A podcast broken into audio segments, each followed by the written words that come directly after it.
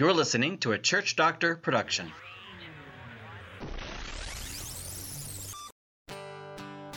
Welcome to Kent Hunter's Prescriptions from a Church Doctor, presented by Church Doctor Ministries. Welcome to this episode, episode 8 of Mission Possible How Everyday Ordinary Christians Become World Changers. Now, in the last couple episodes, we've uh, look, been looking at 12 uh, practical ways to recapture the New Testament life of what it means to be the New Testament church. And uh, just to recap, uh, we started with number one, which was to is to start uh, with uh, those who have holy discontent. Now, if you're listening to this podcast, there's a very high level of possibility that you are one of those people with holy discontent.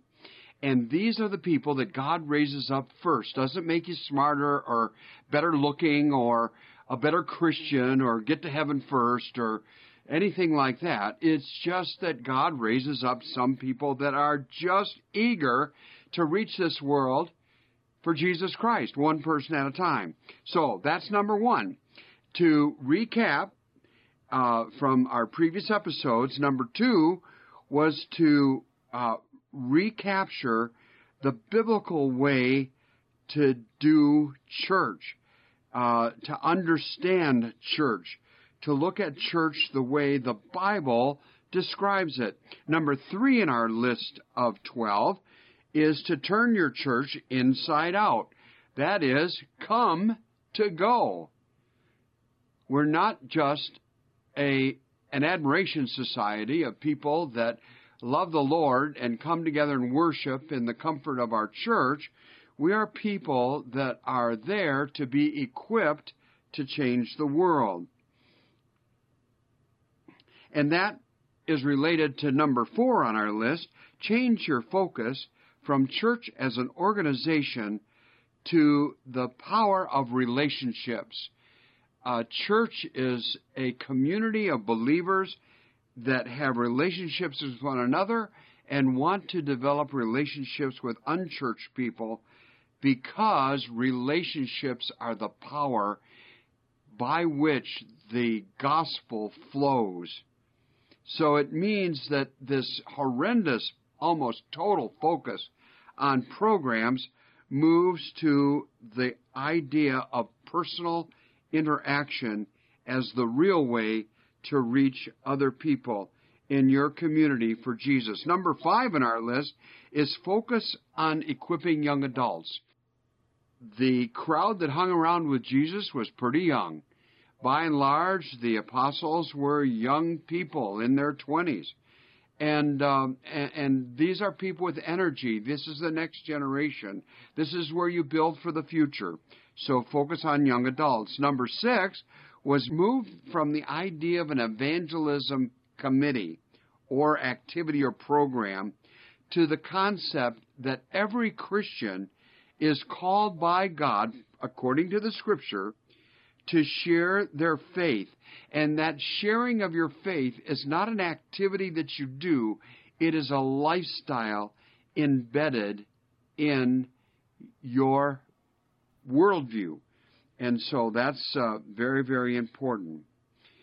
And uh, so that is uh, number six. And number seven is the power of witnessing, not the concept of evangelism, which scares most people to death, but the idea of witnessing. You are a witness to what God has done in your life.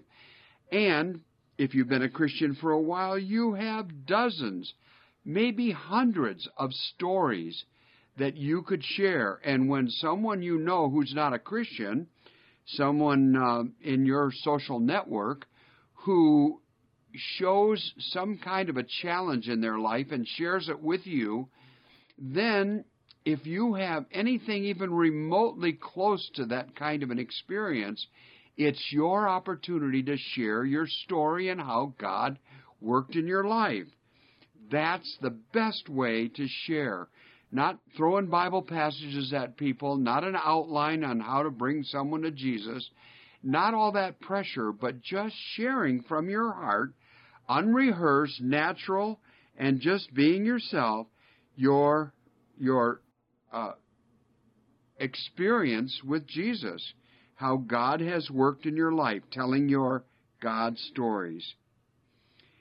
And number eight, we talked about how church governance actually hinders the way that churches operate. Uh, sooner or later, your church will need to renew a new form, a renewed form of biblical form of church governance, a form that is more like the Bible and not like uh, modern companies in the workplace.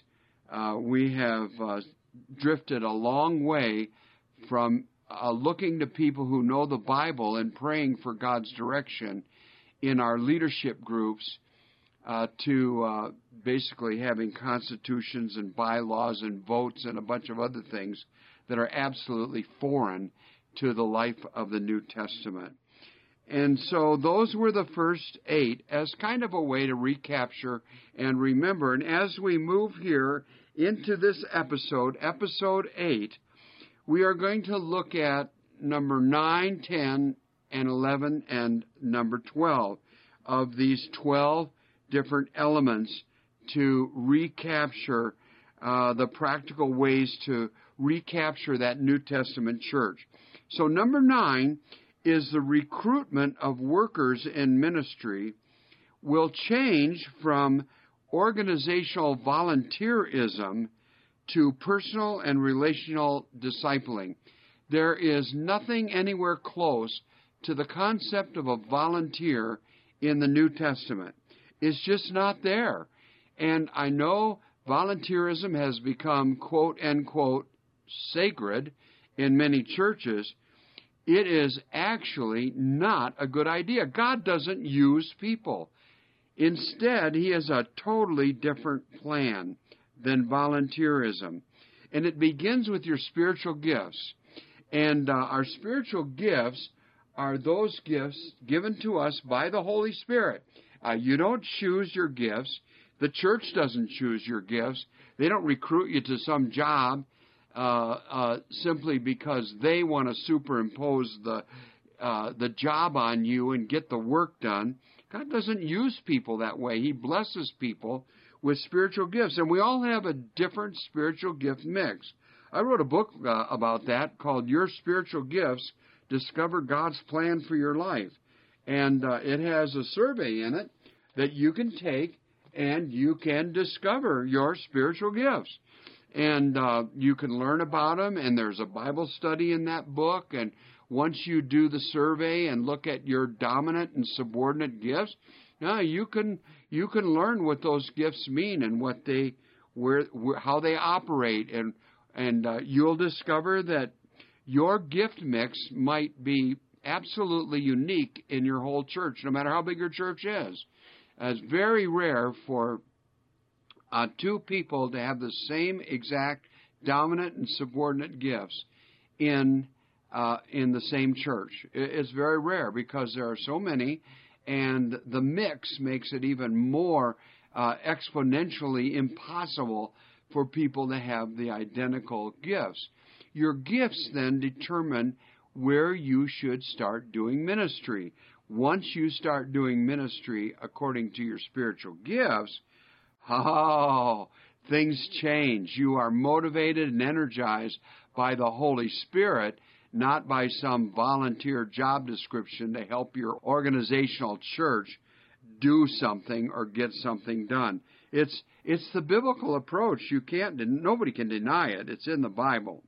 So there are there are uh, various ways that uh, people then become discipled according to their gifts in a ministry that God has already preordained for them. You just need to find your ministry, uh, not work as some sort of a volunteer. And um, there are six steps that are God's way of equipping someone. It's called discipling. That should sound familiar to everyone except most people don't even know the steps of discipling. I have outlined this in another book I wrote called Who Broke My Church? And uh, that book has the six steps in there. But I will tell you about them briefly right now. Number one is come follow me. If that sounds familiar, that's because you know and remember that Jesus approached the disciples and simply said, Would you come follow me? And we don't have a record of people that said no. We have a couple of people that uh, uh, talked to Jesus about being one of his disciples, like a young lawyer, and he was too uh, committed to his money and his work, and he just wasn't ready. Uh, but uh, Jesus did find 12, and there were others in a larger circle that were his disciples, and each of the uh, disciples who became apostles and planted church across uh, Asia uh, also had uh, people that they discipled. You can read about Paul's disciple Timothy, for example. It's in the Bible. So, this all begins with, Come follow me. Jesus is saying that to you, and in your heart, you know He's calling you to be a disciple and to serve Him. But it's not through a volunteer program, it's not through pressure, it's an invitation from the King of the universe. Come follow me. Then the second step, if you want to disciple someone or be discipled by someone, is the discipler does and the disciple watches. So that would just be taking somebody along with you when you do a ministry using the gifts that are similar to the gifts of your disciple. Actually, every person on a church staff should basically never, ever do anything in their job description without someone along who they're discipling to multiply themselves. A pastor should never go visit someone in the hospital all alone. The pastor should never do that alone. The pastor should take someone along to disciple. Uh, that's just the way it is. When people are on some sort of a leadership team that leads the church, uh, a council or a board or whatever you're going to call it, they should be discipling the person to take their spot. I don't know where we got into this political thing about elections and nominations. That's that's just foreign to scripture. So I do, you watch. The next step, step three, remember it was number one, come follow me. Number two, I do, you watch. Number three, I do, you help. Number four, you do, I'm going to help. So we switch roles. I do, you help. Now you do, I help. And that might take a few weeks, it might take a few months, it might take a few years. That doesn't matter. What matters is the approach. You do, I help is number four. Number five, you do, I, the discipler, watch. So I'm going to just be quiet and you're going to do the ministry. And we'll debrief later. And those are uh, the five steps of the six. And the sixth one is where Christianity explodes. And number six is we both repeat the process with someone else. The discipler disciples someone else. The new disciple disciples someone else. So you look for, pray for until you find someone and help them discover their spiritual gifts. And if they have the gift mix that fits the ministry you do, you invite them along and just say, hey, come follow me. I'm going to go do this ministry. Hang out with me, will you? I'm a Sunday school teacher. Would you come and hang out with in my class? You don't have to do anything. Just come and hang out. And if you like it, then um, I'm going to encourage you, as I do, you watch, and uh, so on and so forth. I do, you help. You do, I help. You do, I watch and it multiplies from there. I'll tell you what, just about Sunday school teachers, if your church were to do that, you would never, ever be hard pressed to find yet another Sunday school teacher to serve. In fact, you might have more classes to provide places for the people who have gifts in teaching and other gifts that work for Sunday school. you might have to have more classes just to give people an opportunity to serve. Now, my question is do you think that would grow your church? do you think that would grow the kingdom? Yeah, that's number nine. Yeah, that's what works, not volunteerism. And so that's uh, God's plan. Uh, and for pastors and staff people in churches, it says very clearly in Ephesians 4 that the leaders of the church, those who are leaders in the church, are to equip God's people for the work of ministry, not just do the ministry themselves. That brings us to number 10 on our list, and that is more about professional church workers. They will move from this self image, this idea of they're there and paid, they're on staff to do ministry, and move that concept, that worldview, to no, I'm not here to do ministry. I'm here to do ministry to equip others to do that ministry, who will then equip others who will equip others. That changes the church from a program to a movement. There's a huge difference. It's from addition to multiplication. And this is the movement that Jesus started. And so, number 10 is about professional church workers moving from self image of doing ministry to one of being equippers for ministry. And that is revolutionary because Jesus is revolutionary. So, there are three big issues. Church members can do more ministry in their spare time, no matter what their jobs demand, and what their lifestyle demands, no matter how many kids they have, no matter how many responsibilities they have, church members can do more ministry in their spare time than a staff can do working 60 hours a week. Jesus knew that. Most churches don't know that. Most staff people, most clergy, most pastors don't seem to know that because they don't do it.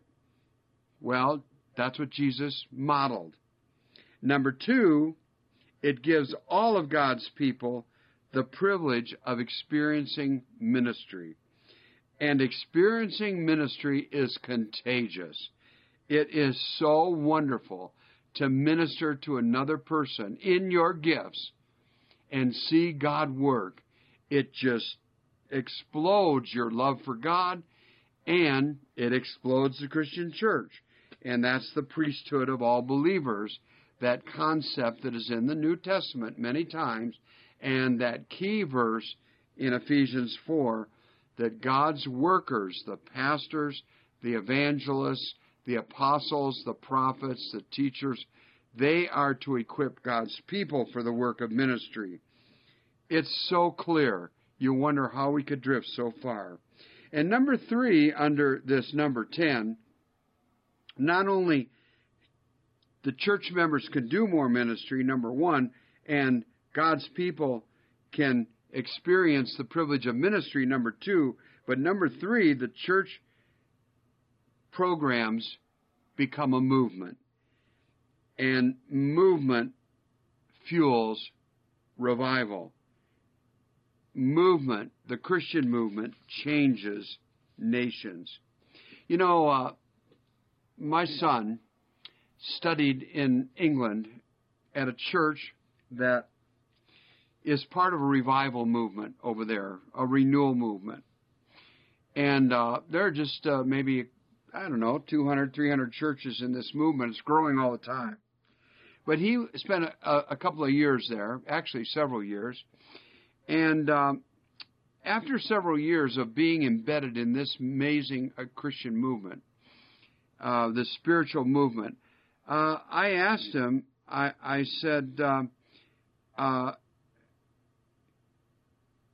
how should pastors spend the largest percentage of their time? I know what I thought coming out of seminary. I thought, you know, I'm the ministry person and I'm supposed to make hospital calls and marry and bury and and preach and teach and do all this stuff because that's the only model I had. And that's what my seminary taught me. So I asked my son this question How should pastors spend the majority of their time, week in, week out, as they carve out their days and make up their schedules? How should they spend most of their time? Without any hesitation, my son said, Well, that's obvious. Training leaders, multiplying themselves. And I about fell over because he had learned from real life in real revival churches the real deal. And think about how far that worldview is from most people in most churches.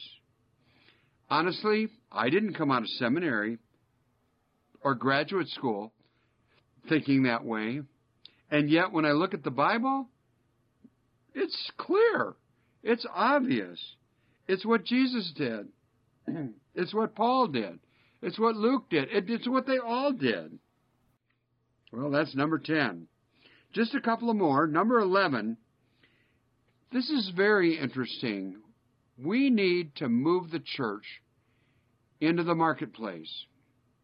What do I mean by that? Well, for one thing, your church office should move away from your church building, especially if your church building is not located in a marketplace setting. Some older churches are in settings that are kind of an attraction model. You got to go to that church. You wouldn't run across that church. You wouldn't really step foot on that foreign looking property if you were an unchurched person, even if you were dress, desperate for a need for spiritual help. But it will move away from the church building, number 11, to be located in a strip mall or a shopping center. The point is that we ought to have an outpost and the church office would be perfect. Where people are, where people gather, where people walk by. And if your church office isn't there, move it uh, to a place like that. It will not only increase contacts and opportunities to reach people for Jesus who are not Christians, but it will also impact the way you think about church. It will be a demonstration of turning that whole issue around from you all come to go. Go to the marketplace, go where people are. Think about it. What did Jesus do? He went out among the people. In fact, not only the church office, but more ministry should be taking place not at a church building. Uh, people are not going to stumble into a church building and find your weekly Bible study. You'd be better off having it at a restaurant. Yeah, it's a little more noisy. Yeah, you might get interrupted by someone coming by and saying, Oh, hi, Fred, how are you? Uh, what are you guys doing here? and it'll interrupt your Bible study, and you'll say, Well, we have a Bible study. And you'll have a great opportunity to say, By the way, would you like to join us? So, think about it Vacation Bible School. How about having it in a park? How about using the public school, renting it? Get out in the public. Move your church from y'all come to go into the world. It's what Jesus did. And what that means is that these monstrous church buildings really ought to become less important. It doesn't mean you shouldn't have a place to worship, but it does mean it is not where everything should take place. Because the Great Commission is to go into your world, not tell the world y'all come. And even worship services should be decentralized. During the pandemic, COVID 19, um, churches had to. They couldn't meet. It was a bad idea, and in some places it was legally impossible. And so we should think about what really happened. Many churches had to go online so people could attend church from home and watch on TV or on the internet. And so worship became decentralized. Do you know what happened? The worship attendance, according to our research, actually went up during the pandemic. And that's considering that you only really know how many units have tuned in. You don't know how many people were in the room. And so worship went up. And so, as church doctors, we recommended to every church when the pandemic is over, you guys keep streaming live your worship service. I am totally convinced that Jesus would direct churches to do that in this electronic age. Absolutely no question about it. And use that medium as a way to invite people to respond in some way. And I don't mean come to church and attend our building. I mean move beyond that and get contact information and do what the Bible says. Go to them to follow up. So there's lots of places. And most uh, new churches, particularly in urban centers, start in storefronts. And uh, eventually, when they get enough money and enough people, um, they'll build some kind of a building and then they kind of turn outside in. And it's now, instead of being there on the sidewalk and reaching out, it's now becomes, all right, y'all come. We're now an established institution. Well, the church is not supposed to be an institution. It's supposed to be a movement. And guess what? Movements move. And so this concept is move as much of the church out of the building as you can, as often as you can, anytime you can. We really ought to have more churches that meet in bars. Uh, bars are closed usually on Sunday mornings, and people who know where that bar is would maybe be interested to find out what in the world is the church doing in our bar. And I think Jesus would say those people need to know him just like everybody else. Well, that brings us to number 12. And number 12 on the list is one of the most prominent outreach mechanisms will be what we call send centers. And you'll hear more about this, and I've talked about it many times. And uh, I've written a book about that called Sharing Your God Stories, and it talks about send centers in there. It's all about the idea of don't invite potential Christians, some people call them seekers, people that are somewhat interested and uh, maybe ready to learn more about Jesus. Don't invite potential Christians to church, to the institution. Not at first. Invite them to community, not to a facility, not to an institution looking thing, but invite them to relationships. And that's what Send Centers are all about. They are made up of people in your church, some of your friends, like you, who catch the vision for mission.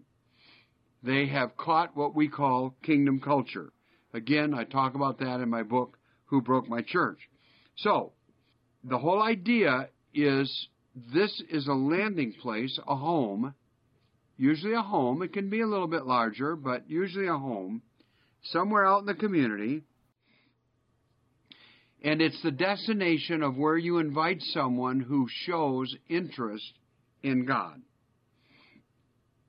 instead of immediately inviting them to a worship service, which they wouldn't understand most of it, you invite them as you build a relationship with them, whether it be a neighbor or someone at work or someone who just is not far from God, you know, is far from God, but not uh, uh, uh, belligerent about learning about God, someone who is receptive, someone who has a need, someone who has challenges, and you bring these people uh, to a home, which we would call a send center. You don't have to call it that. Just say, we're going to have dinner with some friends at a home. Would you like to come along with our family? And you meet there, and in that send center, they hear not only the testimonies, the witness, the God stories that maybe you have told them, but they hear that you know people from your church who also have God stories. And that multiplies the power of what God will do in their life. And then, as this Send Center, which is designed specifically for mission outreach purposes, and can be up to maybe 20 people, whatever the house would hold, and if it gets too big, you can divide and, and have others. Make two out of the one, and then four out of the two, and so on and so forth. And uh, what they do in this gathering is they usually have a meal, if not a meal, snacks after dinner time. And what they do is is basically for reaching people in your social network who are not yet believers. So they're invited to a home, not a worship service, which they wouldn't understand anyway. And you have to remember that the Christian movement runs on relationships, not programs, not even a worship service, not the organization called church, but people who are church. That's the key. And so the people in the Send Centers cultivate relationships with unchurched people, people at work, school, relatives, friends, neighbors, and they bring them first, not to church, but to this home for a meal or for snacks or whatever. And they have some fun together. Everybody likes fun. It's kind of like a party, except it's spiritual. And then we encourage these Send Centers to use the Alpha DVDs. Alpha is an introduction to Christianity, and it is done extremely well. And so, this is what you do. You just tell people, hey, I'm going to meet with some friends, we're going to have some snacks, or we're going to have dinner, or whatever, and after that, we're going to watch a video and you let the video introduce them little step by little step, episode by episode, to Christianity. And so the Send Center atmosphere is where Christians share what God has done in their lives, and that's the real idea of witnessing. Basically, sharing your God stories is basically saying, look, I was there, it happened to me, this is how God works in my life. And it's like a witness in a court. You have a testimony. So, there'll be unchurched secular people there. They might be there for a short time before they're ready for worship, or they might be there for months or even years. Doesn't matter. God is working in their hearts and in their lives. This is powerful outreach it's called a middle step strategy before jamming people into a worship service they're not ready for. Why would they worship a God they don't yet believe in? So, these send centers are very, very powerful, and they really work. And so, we encourage you to think about how we can help people across that bridge to where they will ultimately come to your church at your invitation, sit with you, and be introduced to worship. Well, in our next episode, episode 9, we'll look at what Jesus was teaching when he said, I only do what I see the Father doing. It sounds strange, it's powerful. Until next time, remember, mission is possible. It's how every day, ordinary Christians like you become world changers. And trust me, God will make it happen. You have been listening to Kent Hunter's Prescriptions from a Church Doctor, presented by Church Doctor Ministries. If you've liked this episode, please leave a review on Apple Podcasts and subscribe to hear future episodes. Check out Kent Hunter's new book, Restoring Civility Lessons from the Master, available at Amazon.com.